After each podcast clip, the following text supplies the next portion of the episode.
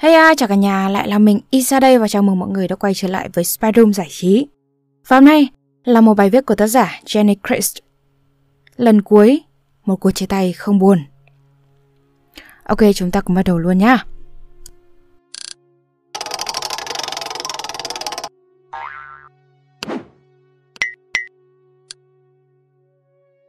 Khi nhắc đến việc chia tay là nhắc đến một câu chuyện buồn.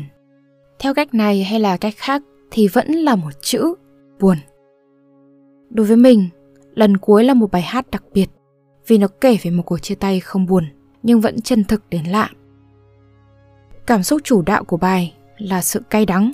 Ấn tượng đầu tiên của mình đối với bài hát này là sự đồng cảm. Lần cuối là bài hát mà mình ước gì là mình đã viết nó. Khi chia tay một người, mình cảm thấy trống rỗng đến lạ. Các tiểu thuyết, phim nhạc luôn nói là nó phải đau đớn, dày vò ghê lắm. Nhưng mà sự thật thì phũ phàng thay, bạn không cảm thấy gì cả. Hay như ngọt viết, cái đắng. Lần đầu nghe lần cuối, ai cũng phải công nhận là lời bài hát khá là kỳ lạ. Do là về phương thức biểu đạt, lần cuối nghiêng về tự sự nhiều hơn là biểu cảm. Nếu như các bài hát chia tay khác có lời dạng như là em đau lắm, hu hu, thì lần cuối theo kiểu tôi thấy đau. Lối viết này tuy có phần khô khan nhưng đã được cân bằng lại bởi phần giai điệu đầy giạt rào.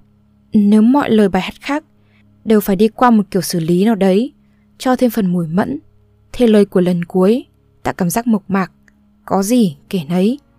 Cái hay của lối kể này đó là nó cho phép người nghe tự làm phần xử lý.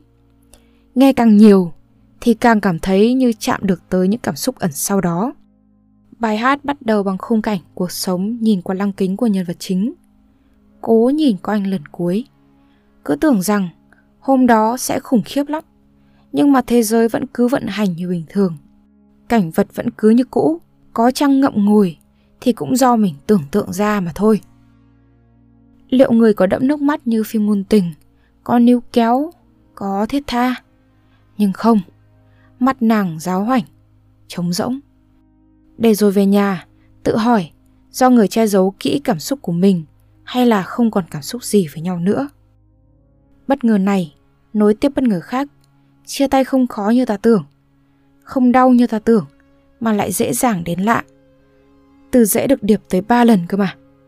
Đối phương cũng không quên quay lại, rồi buông lời tha thứ như một thủ tục sáo rỗng, và chàng thì nghĩ thầm, ừ, còn tôi thì không được vị tha như vậy. Và sau tất cả những quan sát đó thì Ngọt rút ra một kết luận.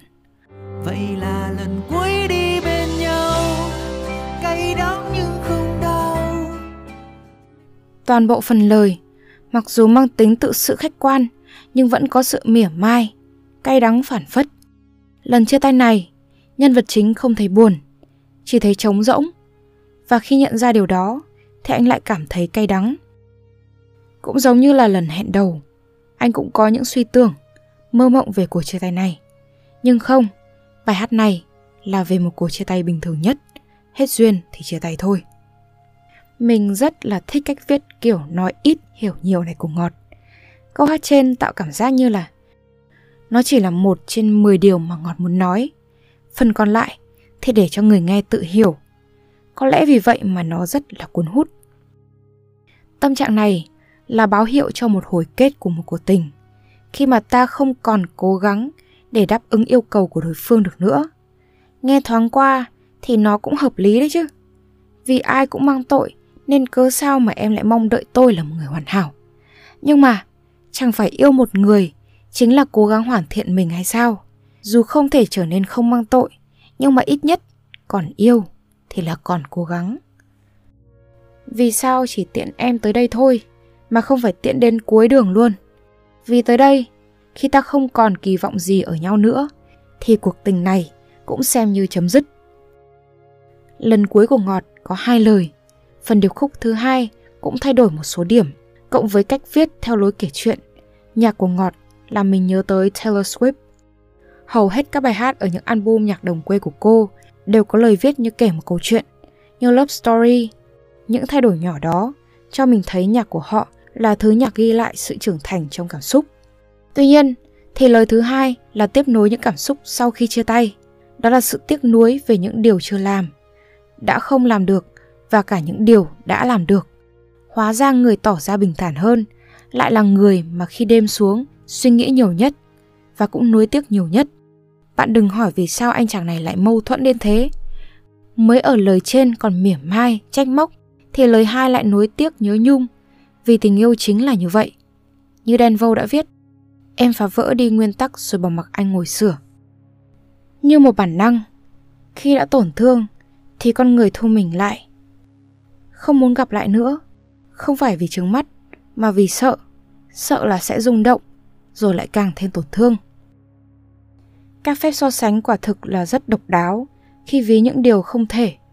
Em không thể vĩnh biệt những gì em đã mất, cũng như là nhớ tất cả những kỷ niệm, giống như việc anh không thể tổn thương thêm một lần nữa.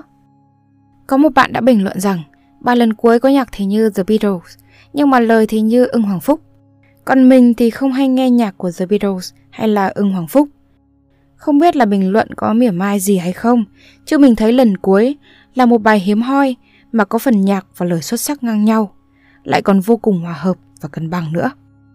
Bắt đầu bằng tiếng đệm đàn piano đơn giản, nhưng dồn dập do đổi hợp âm liên tục, tương ứng với những cảm xúc buồn chồn, hồi hộp. Dần dần, nhạc đệm càng được đắp dày hơn, với sự kết hợp của nhiều nhạc cụ hỗ trợ cho cảm xúc dâng trào. Điều mình thích nhất ở phần nhạc là nó rất mộc mạc, có thể nghe rõ tiếng người đánh. Mỗi khi nghe bài hát này, lại có thể tưởng tượng cả một ban nhạc đang đứng ở trong studio thu âm, mỗi người một nhạc cụ và đánh hết mình. Hy vọng các bạn sẽ thích video lần này và đừng quên like, share, subscribe ủng hộ cho chúng mình. Và nếu các bạn thích những nội dung như trên thì hãy đăng nhập vào spadroom.com. Mình là Isa, xin chào và hẹn gặp lại.